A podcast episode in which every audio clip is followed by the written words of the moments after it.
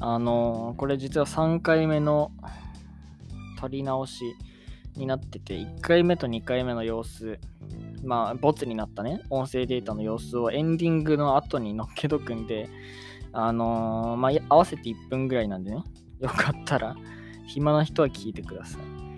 というわけで、今日のまあ話に入るんですけど、あのー、このポッドキャストやっってると、そのどういう人がこの番組を聞いてくれてるっていうのが、まあ、ある程度のアバウトなデータなんですけど、が見れるんですよ。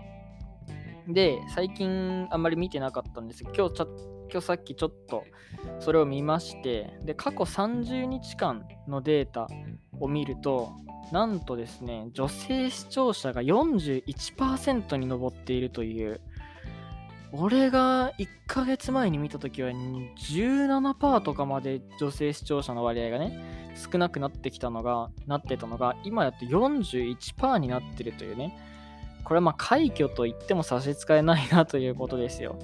はい。異性からのね、支持があるというのは、支持を獲得するというのは、これ一番難しいことですから、知らんけど。というわけでね、まあありがたいという話で、それが過去30日間のデータなんですよね。で、その過去7日間のデータも見れるんで、その過去7日間のデータを見てみるとですよ、なんとですね、その7日間に、ここ7日間に限れば、67%が女性視聴者らしいですね。はい。さすがにここまで来るとね、ちょっと親ってなるんですよね。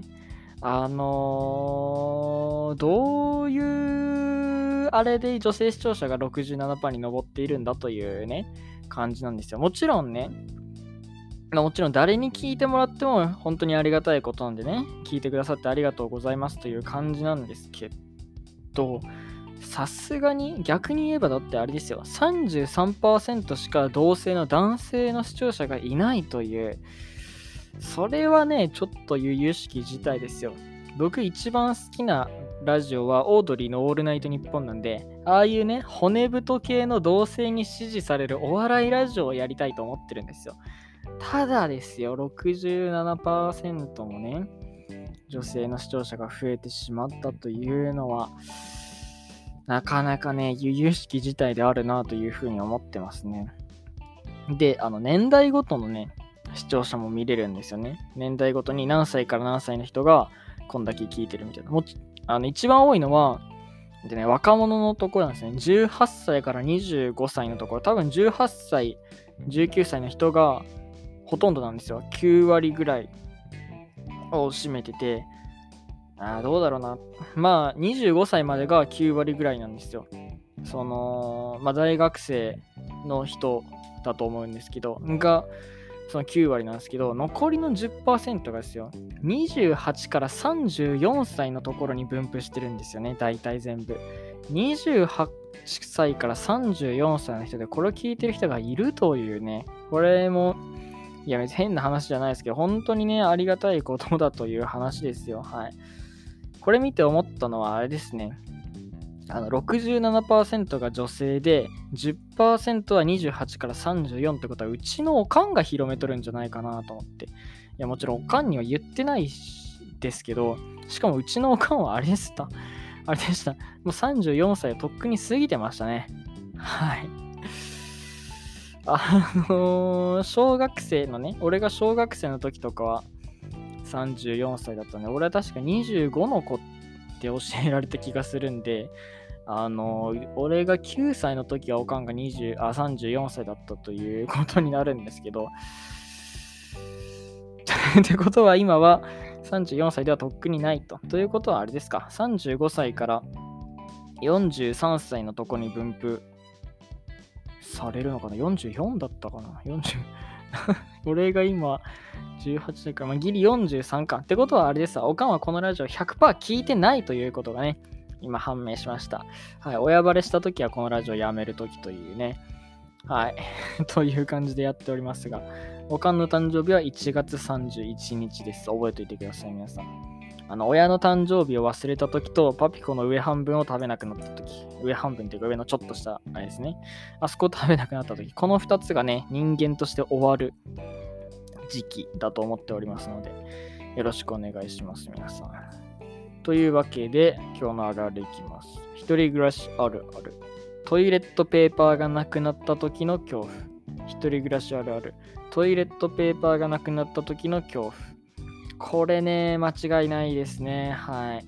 最近、あの、あるある言った後に間違いないですねっていうのにハマってます。これ間違いないですよ。